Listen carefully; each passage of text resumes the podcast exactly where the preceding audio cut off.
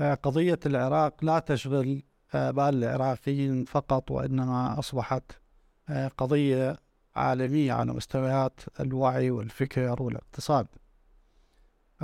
نحاول أن في هذه المساحة أن نصل إلى نقاط ربما لا يتطرق إليها الكثيرون وتتعلق بكيفية تنمية الوعي لدى المواطنين وكيفية الوقوف على المنصات الحقيقية التي أوصلتنا إلى ما نحن عليه والمراحل بالتأكيد. قد يستغرب البعض أو ربما الكثيرون إذا طرحنا معلومة أقرب إلى معلومة الاستبيان. آه هذا الاستبيان الذي أجريناه على شكل محدود يعني وقد يكون مناسب أن تطرحوه أنتم أيضا. عندما سألنا آه الشباب في عمر 20 إلى 25 سنة وهؤلاء عندما حصل احتلال العراق وهو مفصل مهم آه في تاريخ العراق والمنطقة والعالم أيضا آه، كان هؤلاء طبعا الغزو والاحتلال حصل في ربيع عام 2003 دول كان أعمارهم بين ثلاث سنوات إلى خمس سنوات.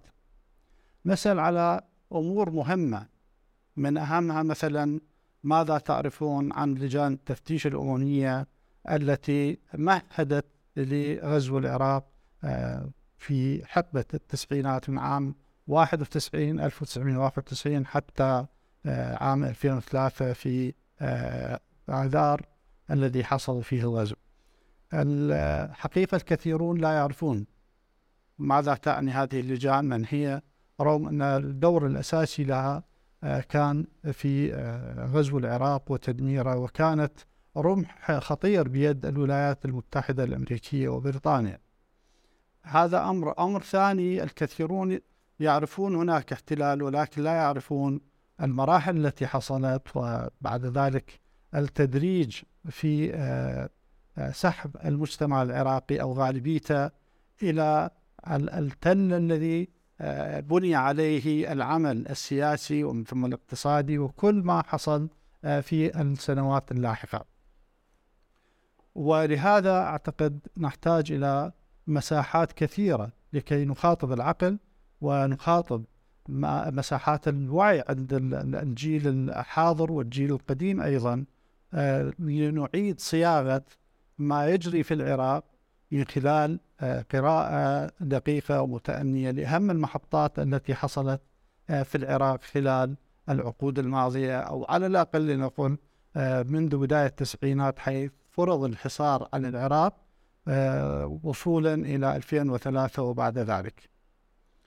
اللي نتعرف على أو لمعرفة ماذا يعني العراق بالنسبة للمعرفة وفي العالم أجرينا عملية بحث في محرك البحث جوجل المعروف فوجدنا باللغة الإنجليزية عندما نكتب العراق فقط آه تظهر آه لنا آه بحدود 870 مليون نتيجة.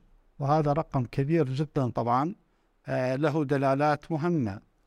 آه، في اللغة العربية ظهرت لنا 270 مليون آه، نتيجة في البحث. طبعا هاي في لغتين من اللغات الموجودة في العالم وعددها 7102 لغة حية. طبعا بعضها يتحدثون فيها 500 شخص أو ألف ولكن هناك مئات الملايين يتحدثون في اللغات الأخرى. وأستطيع أن أجزم أن في جميع هذه اللغات آه، توجد عمليات بحث واستقصاء عن العراق طبعا ليس العراق المزدهر وإنما المآسي العراق الذي يتابعون أخباره في الدماء والدمار وما يجري بشكل يومي من مآسي متراكمة. آه، في العادة تكون الأخبار يعني أما أخبار آه، فجائية أو تراكمية أو انتقائية.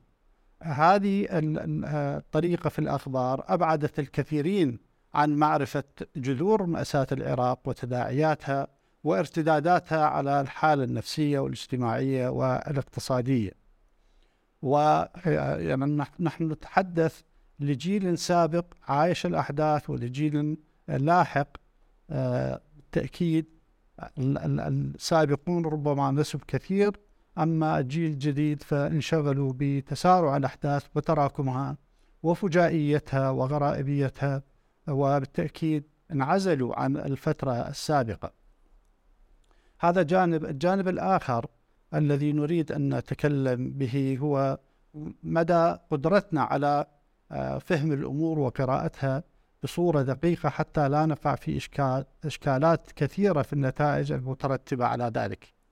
هنا سأذكر في هذا الموضوع تحديدا قصة حصلت معي ولكن قبل ذلك آه، أود أن أؤكد أو أثبت بأن ما يجري من خلال هذه السنوات بالتأكيد وصل إما مشوها أو ناقصا أو غامضا أو غير مفهوم للأجيال الجديدة.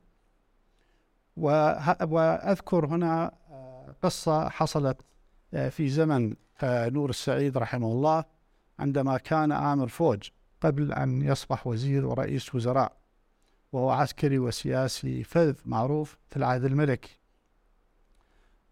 أجرى تجربة وجمع عشرة من خيرة آه، ضباط الصف في الفوج. وأعطى للشخص الأول آه، ورقة مكتوب فيها أن أن آمر الفوج الأول استشهد وأصبح بمكانه وكيلا وخبر بأنه يهمس في إذن الأول بهذه المعلومة والثاني يهمس بالثالث وهكذا إلى الأخير وهو العاشر. من وصلت إلى العاشر الشخص العاشر اجى آه، فصاح نور السعيد فقال له مستشفى الفوج الأول هو طبعا كان آمر الفوج الأول مستشفى الفوج الأول صار مكينا. هذه القصة طبعا يتداولوها ويعرفوها أكثر ضباط الجيش. والدارسين تاريخ الجيش العراقي. فإذا كانت يعني حادثة بسيطة باختصاص عسكري بين مختصين بالعسكرية وصلت بهذه النتيجة فكيف الحال الذي نحن عليه؟ آه وبالتأكيد من لا يعرف جذور المأساة وتداعياتها آه لن تكون له القدرة على معرفة الحلول. والحلول طبعا آه تكون بشكل علمي وليس بشكل عاطفي. عندما آه، ذكرنا موضوع نتائج البحث آه، لكلمة عراق أردنا أن نوضح مدى المآسي لأنه الأخبار والبحوث وتصدر الأخبار أخبار بل أي بلد أو شعب عندما تكون هناك مآسي كثيرة. تشوفون وتتابعون الدول الإسكندنافية على سبيل المثال والدول المتقدمة نادرا يأتي خبر منها. آه، لأنه ليست هناك آه، مآسي في هذه الدول. أما العراق وللأسف دول عربية أخرى وإسلامية تتصدر نشرات الأخبار.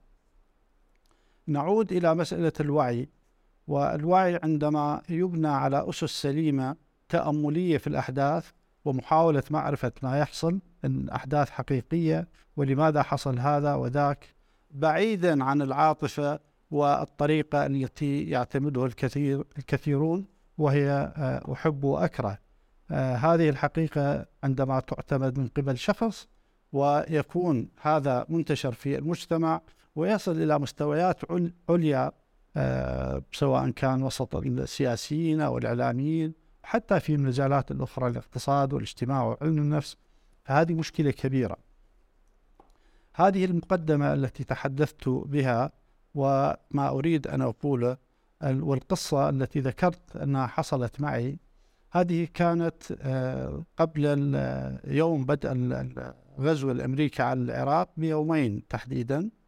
يعني كان يوم 18 3 2003 وكان أحد الصحفيين وهو آه، صحفي وسياسي معروف الأستاذ فؤاد حسين وصل إلى بغداد مع مصور معه وكان مكلف بالتغطية لقناة المنار اللبنانية. وأنا كان أيضا بتلك الفترة كانت تستضيفني قناة المنار وإذاعتهم إذاعة النور. فاستقبلت وقمت دعيتهم إلى مطعم في شارع السعدون. وأنا ألتقيه المرة الأولى لكن كنا تحدثنا بالهاتف قبل ذلك عدة مرات.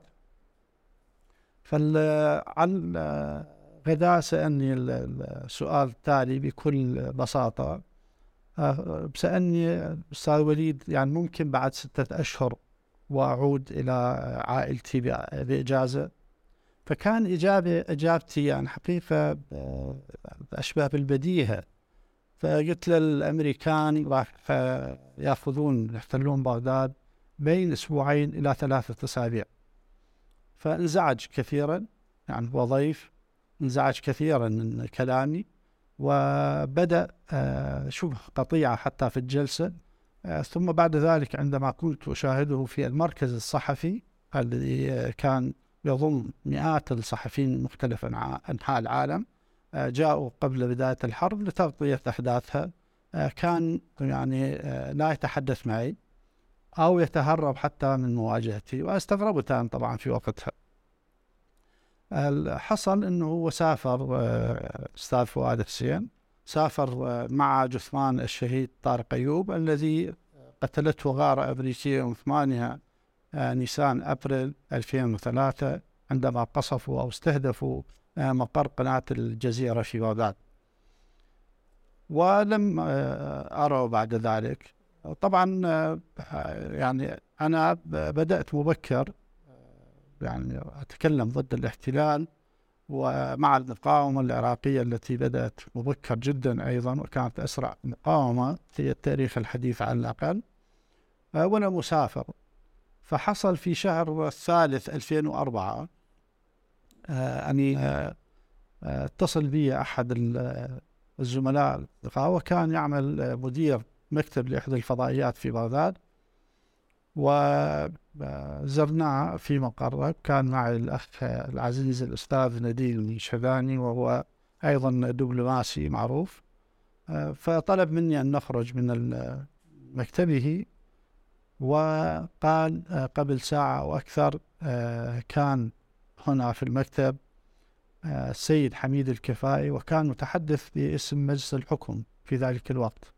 وقال سمعته يتصل مع أكثر من فضائية ويطلب منهم بطريقة أو بأخرى أن لا يستضيفون وليد الزويدي وقال كنا نناقش هذا اليوم آه، موضوع اعتقال آه، الزويدي ولكن آه، طبعا الذي وقف حسب ما نقل لي ضد هذا الموضوع المرحوم جلال الطلباني ولم يقبل بذلك الأمر في مجلس الحكم. أنا طبعا لا تربطني بسيد جلال الطلباني أي علاقة ولم ألتقيه. ولكن هكذا حصل.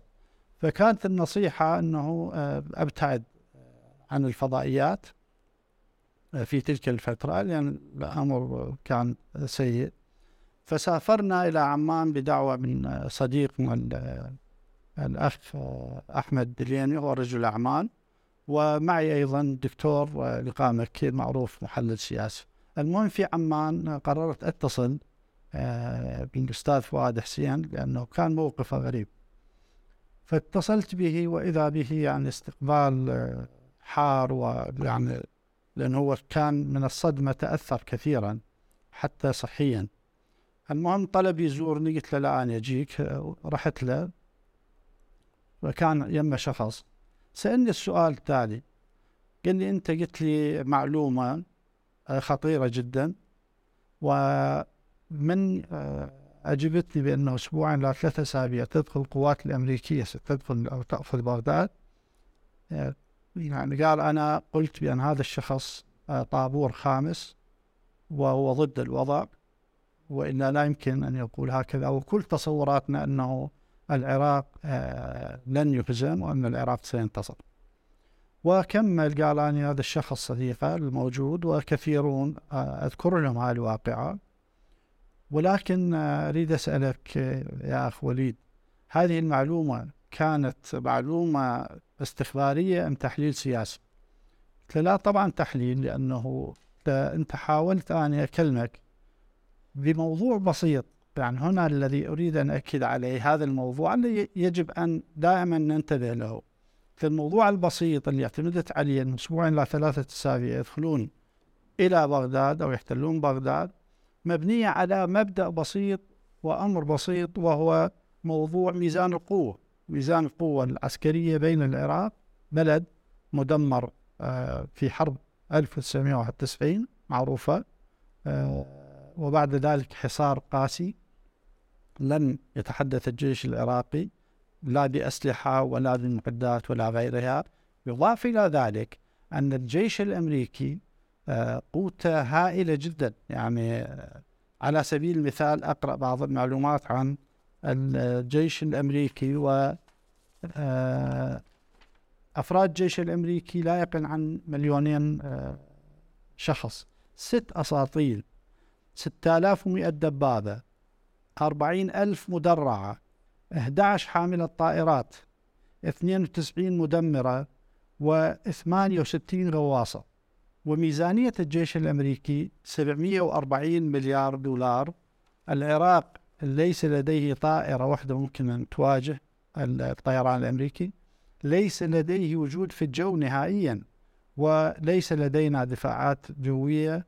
وفي البحر أمام هذا العدد الهائل لدينا كما ذكر لي أحد القادة آه، بحدود آه، ستة أو ثمانية آه، زوارق بسيطة من نوع الفايبر جراس فإضافة طبعا إلى الحرب الإلكترونية وإلى السيطرة على الجو وما يحصل في كل ذلك من تداعيات عسكرية خطيرة.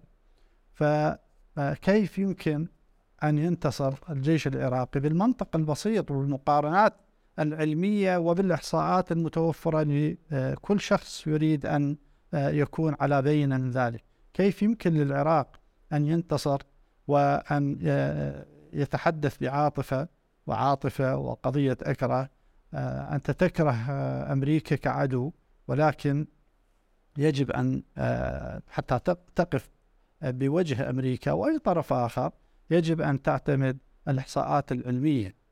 فالتركيز على هذه النقطة وأروي هذه القصة والأستاذ فؤاد حسين موجود طبعا أيضا هي ليس لي وإنما هذه للتاريخ.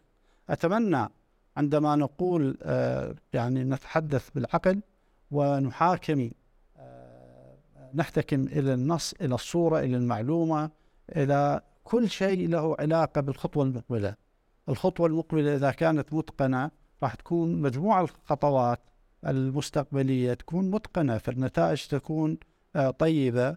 ونحن نتحدث عن جيل الآن الجيل الذي بالتأكيد سيكون منه آه، قادة ووزراء وسيمسكون مفاصل مهمة في الدولة العراقية إضافة إلى هذا الجيل في الدول العربية. الدول العربية شبابها الكل آه، يعرفون ويتابعون قضية العراق. ولهذا يمكن القول بأن الدرس العراقي يجب أن لا يكون فقط أن نبكي على الدرس وأن آه، ننظر إلى الوجه المؤلم والمأساوي. علينا أيضا أن نفهم كيف نتعامل مع الأحداث كيف آه، يفهم الجيل الجديد كل خطوة يقدم عليها وفق رؤية حقيقية. أما ما يحصل وما حصل آه، فإنني آه، أعود إلى مقولة للكاتب البريطاني الشهير آه، ويليام شكسبير وقال كلمة يقول فيها ليكن ما يكن فإن الأيام الغير جيدة الأيام الغير جيدة ستمر. نعم. لكن عندما تأتي أيام جديدة يجب أن نكون نحن بعقلية جديدة أيضا وناخذ مساحات في تفكيرنا وفي رؤيتنا وحسب الاختصاصات أيضا كل واحد باختصاصه.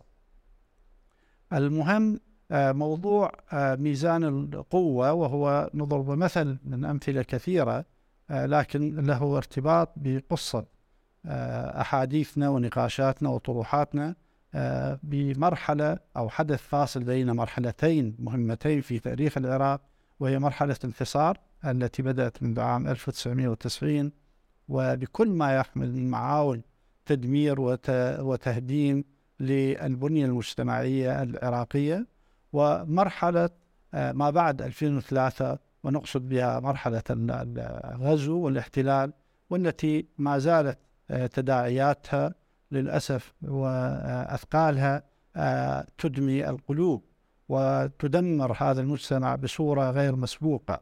كما أن الحدث أيضا لم يحصل حدث بهذا الحجم وبهذه التداعيات آه، في دول العالم الأخرى.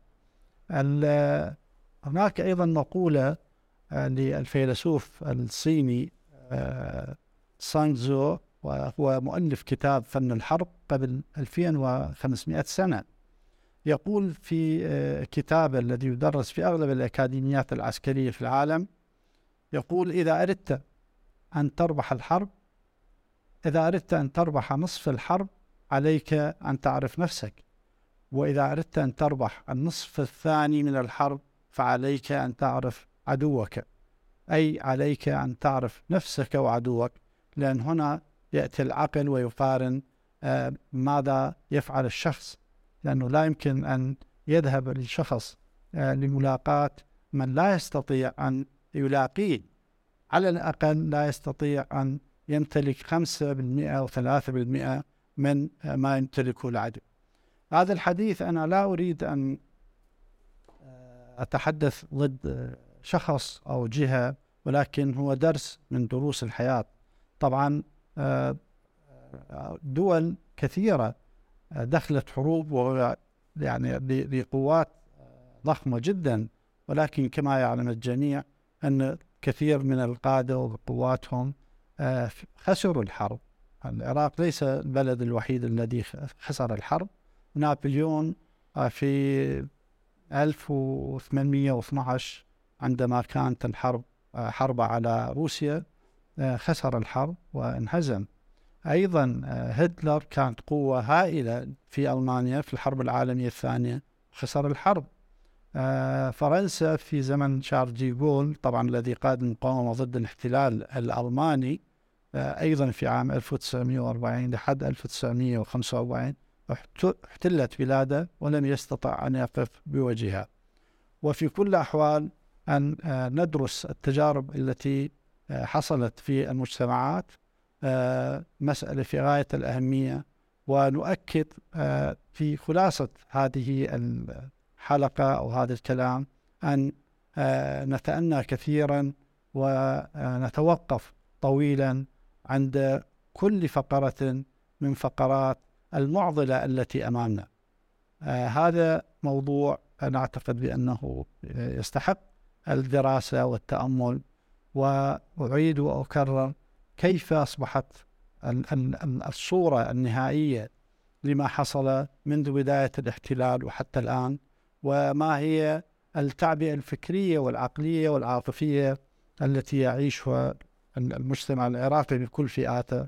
أعتقد فيها الكثير من المعضلات التي تحتاج إلى تفكيك تفكيك بالمعرفة وتفكيك بعمل يقوده آه، أصحاب العقول وأصحاب المشاريع الحريصة على آه، انتقال العراق إن آجلا أو على الأقل بعد فترة وعلى مراحل للتخلص من كل هذا الصدى الذي لحق آه، بنا. وسنتكلم عن أمور كثيرة أخرى من بينها لابد التعريف بشكل دقيق وعلمي برمح أمريكا في العراق وهي لجان التفتيش وتحدث عن يوميات الحرب وبعد ذلك آه، أمور آه، كثيرة أخرى.